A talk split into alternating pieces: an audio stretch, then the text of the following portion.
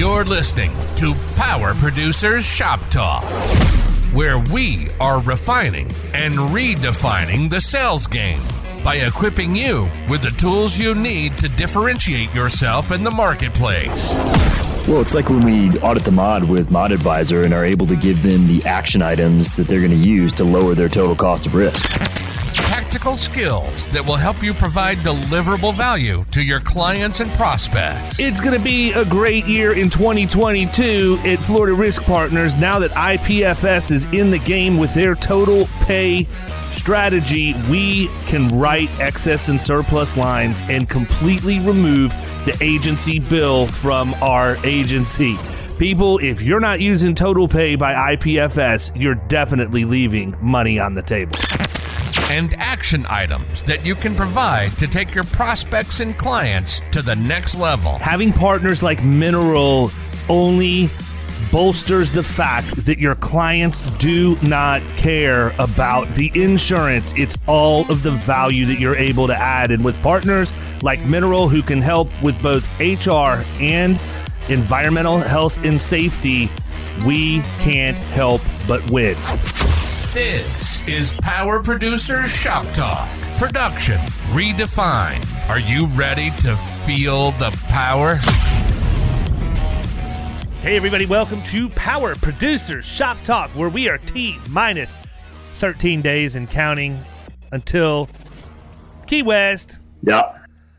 I feel like the overwhelming majority of Shop Talks, considering we record in batches, I'm headed to Key West plus or minus two or three weeks every time. that is that is fairly accurate. Yeah, I, I think I that just means realized. you're living right. well, I don't know about that, but I mean, I I don't ever listen to the podcast. I do sometimes, but when I do, it's usually like if I've got a road trip, then I can plug it in because Right. if and when That's I'm true, on the. Peloton or the treadmill, I am not going to be motivated by listening to the two of us yakking, right? Like No, I know a lot all. of people who listen to podcasts working out, but I need like Oof. AC/DC, sounds you know, terrible. Motley Crue, something like that to get me going. And Shop Talk is not it. But when I do listen, it's like, holy crap, we were heading to Key West again and again. Again? Yeah. Now I understand why so many people ask me, oh, you're going to be in Key West this weekend? I'm like, no, I go once a quarter. But the way that the recordings work, it sounds like I'm there all the time. Exactly. I agree with you about the pods and and um, not listening to them. Uh, really, it's I, I used to listen to a bunch when I was on the road more and driving around. I had several that I would listen to, and and now that I'm like you know house Just and basically clocking lev- clocking revenue from your mm. house every day. yeah, I'm like, I'm not just going to sit here, you know, and listen to pods while I'm at my desk. I guess I could, but I'm I am Thankfully- a horrible hey, multitasker. So it's like, Can I just say I'm really glad? Yeah, Can I just say I'm really glad we had Dan, Dan Abrahamson on the podcast from Cover Whale because Yeah. thanks to him, you hammered a nice trucking account in Yeah. 10 minutes or less yesterday it was with Cover very- Whale. dude. Very quick, very ple- when it's something that fits in their box, it's done easily and very quickly. Like I got the, that lead came in at 335. I called them at uh, three like 42 or something like that, and then I had the quote done before four o'clock. Turned it around to him, and he's like, "Where do I sign?" So I mean, that's what we're looking for. Yeah, no, I love it. Yeah. I absolutely love it. It's a nice augmentation to the other markets that we have for trucking because they certainly don't take everything. No, How about Florida trucking insurance coming out of nowhere and probably processing close to 100 leads in the last 45 days? pretty wild, man. Um, Yeah. That's that's a testament to Mr. Chris Langell at Local Traffic Marketing, and I don't even mind giving him a plug for it. He doesn't pay me to say that. He pays me by by giving me a return on investment on my spend with his company. My man called me up and said, "We're really killing it in the trucking space right now. You want any trucking leads?" And I'm like, "Oh, we don't really have any trucking markets. Let me make a couple of calls, pick up the phone, get a couple of trucking contracts as needed, like literally, like over the phone, and then." Two hours later the first lead drops already like it was insane we florida trucking insurance was nothing when i woke up one morning and over the course Yeah. of that first weekend i've never seen anything like it over the course of the first weekend uh, that was on a thursday by sunday night at 10 o'clock we had had three three dozen leads drop Wow. Yeah. Oh my Now, God. here's here's yeah here's uh, we look we'll do a separate podcast on that. People, number one, they weren't free. We did have ad spend behind it, but when he said he could make it rain, it was a monsoon. And we, we could get into all. I think we do need to get into all the mechanics on that at a different time. I think that's a um, good when episode. we record. But today, we're going to upgrade. Like, we're not even going to talk about nonsensical insurance transactions. Who wants to talk about making 10, 15, 20,000 in commissions a pop when you can talk with Carrie Wallace? That's there is no price that you can put on that. There is no price. oh my goodness. And so we are going to spend the next six weeks of Shop Talk with Ms. Wallace diving into what she does. Like, this is really, to me, this is a series we should have done two years ago. But honestly, with the way the economy's going and everything is changing, and at some point, money's going to start to dry up a little bit. I really think it's even more important today that agency principals or those aspiring to be, by the way, if you're a producer and you think this isn't for you, you're never going to be an agency principal because you should be learning this when you're a producer, not when you own the agency. So if you don't understand what we're getting into, that means you need to listen to every single one of these episodes because that's how you're going to be able to maximize your net worth at the end of the day. So we are going to talk about a, a bunch of different things regarding agency valuation, mergers and acquisitions, and all of that. But today, on this episode, we are going to do a quick run through on why you want to use EBITDA as opposed to revenue. So, before we do that, Carrie, just give them the quick 10,000 foot overview. You've been on a couple of times already, but we keep growing occupational hazard and we have people who might not know who you are. So, why don't you why don't you just give them the 10,000 foot overview and then we're going to dive into it.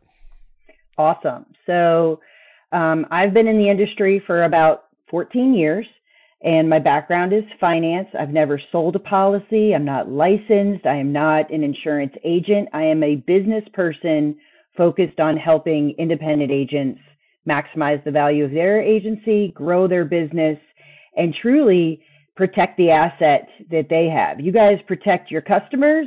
I see myself as as being a business partner to agents that want to transition, that want to grow, and that want to maximize the value of their asset and run it like a business. So that is what I do. I actually run a, a business called Agency Focus, um, and I only only deal with independent insurance agencies. Those are my clients. Sweet. Yeah. So we're warmed up. Now let's get into the meat of it.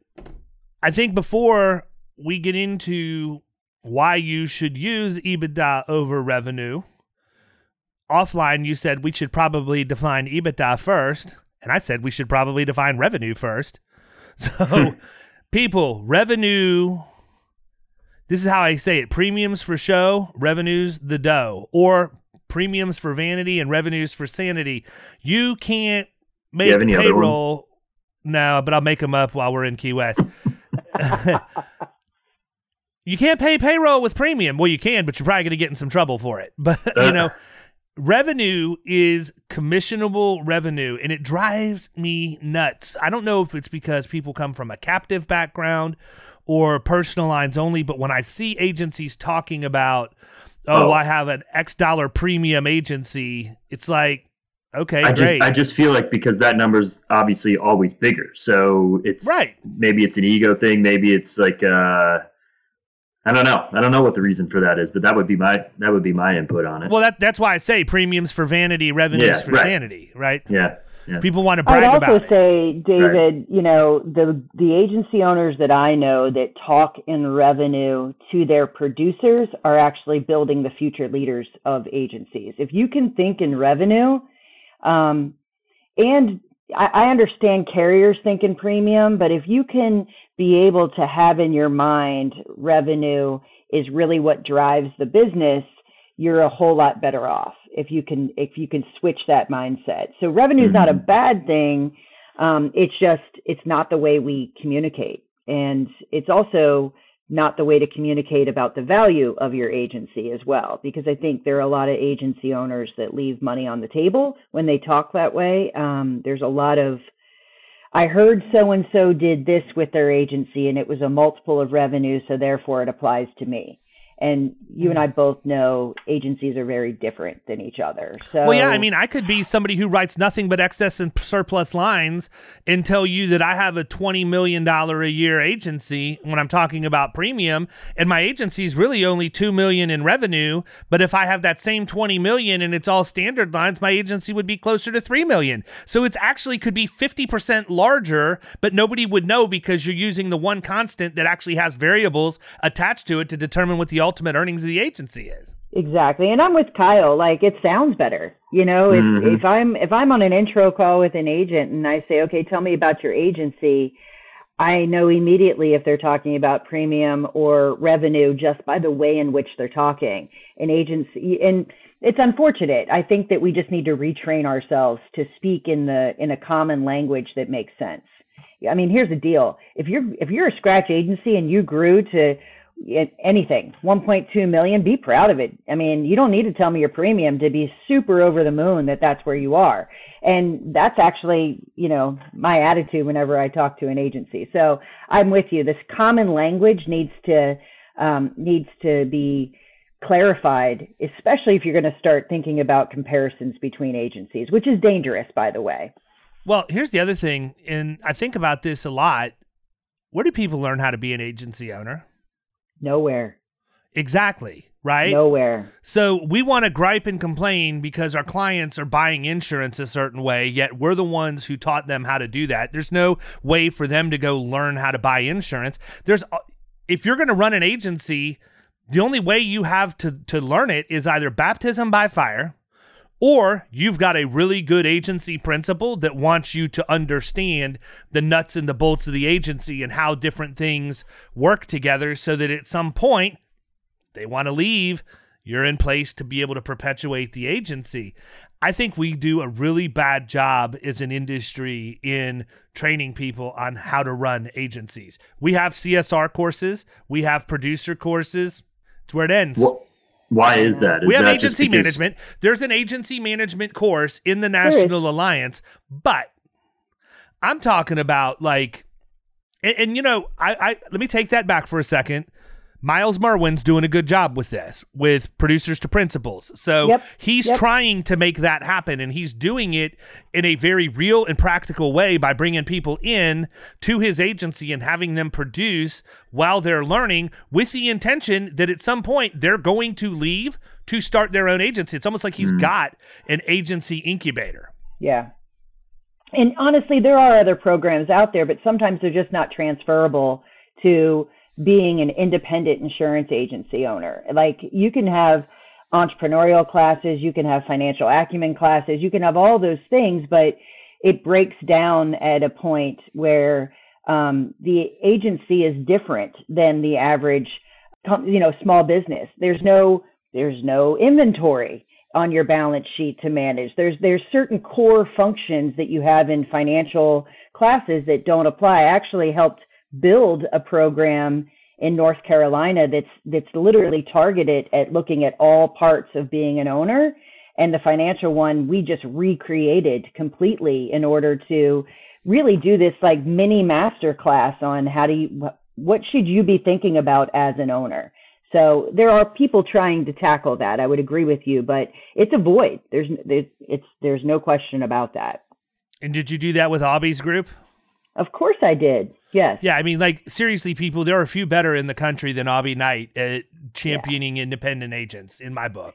Like, Absolutely. not- and I'm not so saying that to, for it to be for for it to be a political move. Like, if you want to see how to cultivate independent agencies and make agents better, follow what Obby Knight in the Big I, North Carolina, is doing, and it is a roadmap. Like, this guy impresses me every time I turn around.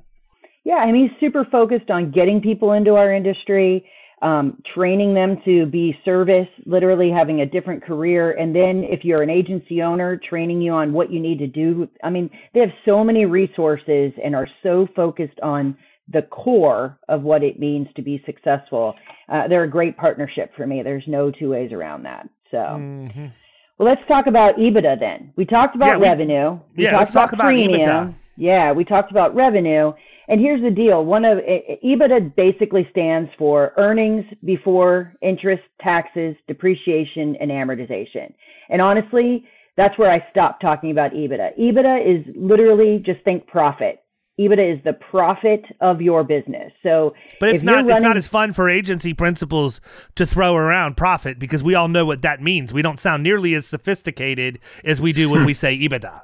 Even right. though most every agent out there didn't know what the acronym stood for until you just said it.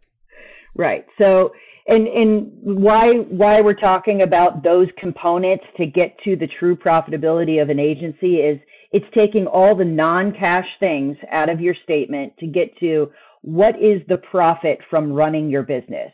Your revenue less your operating expenses. Add back all the non-cash things. If you have a loan and there's interest on it, if you're depreciating assets, all that stuff doesn't matter.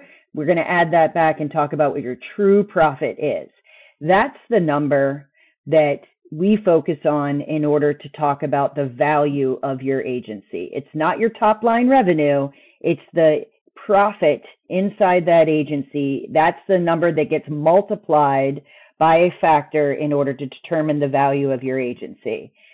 And the reason we don't want to just use one number is the same reason if I go to the doctor and I'm sick, I don't want them to base their diagnosis on one number like my blood pressure.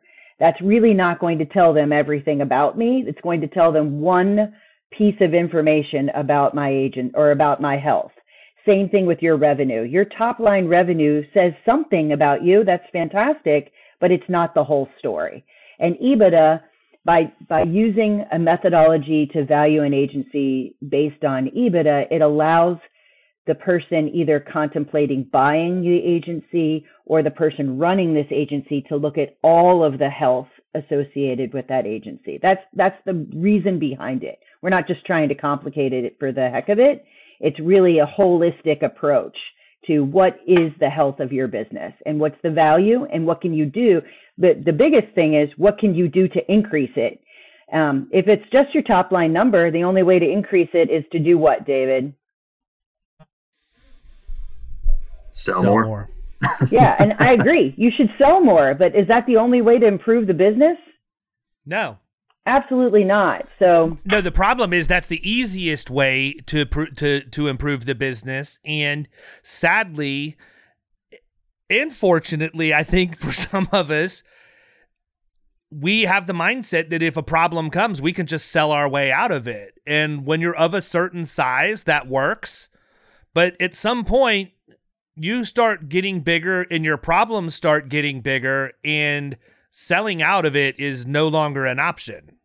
No, of course not. It's am I doing it efficiently? Am I scaling it? Do I have the right infrastructure? Now we're getting into the whole health of your business. It's not just can I can I drive top line revenue. So and I'm not trying to imply that the revenue and the growth of an agency isn't important in the value calculation. It's just one piece of that puzzle. Um, so when you hear someone talking about the value of their agency is two times revenue, let's just say the most common thing that I hear, and now it'd probably be 2.25 times or two and a half times or three times, whatever that is. I would tell you an agency that wants to be valued based on one number, which is their revenue, if, if they're of a certain size, they're not running their agency in a way that they would maximize an EBITDA valuation, which means if you're the buyer, I'd beware. Because if you're running a profitable agency, you want to be valued by EBITDA because your number will go up. That's that's a fact. So I, I would be cautious if hmm. someone's pushing you to give them two times revenue and they don't want you to look beyond their revenue line, go a different direction. Because that well, agency, I mean, truthfully, I mean, I hate yeah, I hate I hate to ask a question that seems painfully obvious to me. like, why wouldn't you want to look past revenue regardless, right? You like, have to look past revenue. You have to, yeah. right? Yeah. If you're going to make an investment, the revenue is a one data point, but what's the predictability that that agency is going to continue to produce that way? What's right. their retention rate? Are they growing? Are they? Pro- I mean, there's so many things to ask, but you know, are they niche? Are they generalist? Personal commercial in the com- i mean I, yeah you're right you could go Do they have one I huge account? Like, what's the Yeah. risk there? True. Do they have three huge accounts and the rest are all small? And if they lose any one of those accounts, it's half the half the value. Like, there's a Yep. lot to go Very past point. that, you know. So just be aware when someone's talking at a multiple of revenue. I understand it's easy and it's common language in our age in our industry. You have to think in EBITDA in order to make a good, sound business decision. And honestly, that's what I think I bring to the agents that I get to work with is that I help them think about it from a business perspective, not necessarily just um, from the common language that exists. So, Nice. the other thing I would tell you is, you know, I, I, I get asked a lot. So, at what point, what size agency does it make sense to get a valuation and do EBITDA versus revenue and all of that? And it's a great question because you either are buying an agency or you're buying a book. If you're buying a book, you should look at it the same way as EBITDA, but maybe not a full valuation. You still want to know the predictability of that book. You still want to know the makeup of the book. You still want to know the transferability of that book of business, the losses in that book. There's a lot to look at. So the same methodology that's used in evaluation using EBITDA is the same principle you should apply to a book analysis. So again, you might translate that to, okay, I know what I can pay for that book of business. Um, but too often I still think we say, I still just want two times my book. Okay, but what's what's supporting the two times the book? You got to make sure it cash Mhm. flows, and you got to make sure that that is a sound book of business. Makes sense. if i had a mic i'd drop it but this I- one's mounted i mean i, I, don't got, know what have else to literally say. zero to add to that. Yeah, no, exactly. Like, so You guys are here's the deal, people. We're trying to keep these in easy to digest bites. I Right. think, I think we've hit EBITDA to death, and we're right on time. What are we talking about next, Carrie? Tell them what they're going to hear next week. Uh, we are talking about the um, benchmarks and how we're changing the benchmarks inside agencies. I'm so Nope. glad I didn't ask that question when we were talking about EBITDA because I was really, really close. So, everybody, this is the best six episodes you could possibly listen to in the next six weeks. No offense to all my good friends who have podcasts, they're not putting money in your pocket like we are. Pay attention to the next six, next five weeks after this one of Shop Talk. We're going to be back to talk about benchmarks next week. Everybody, have a great weekend. See ya.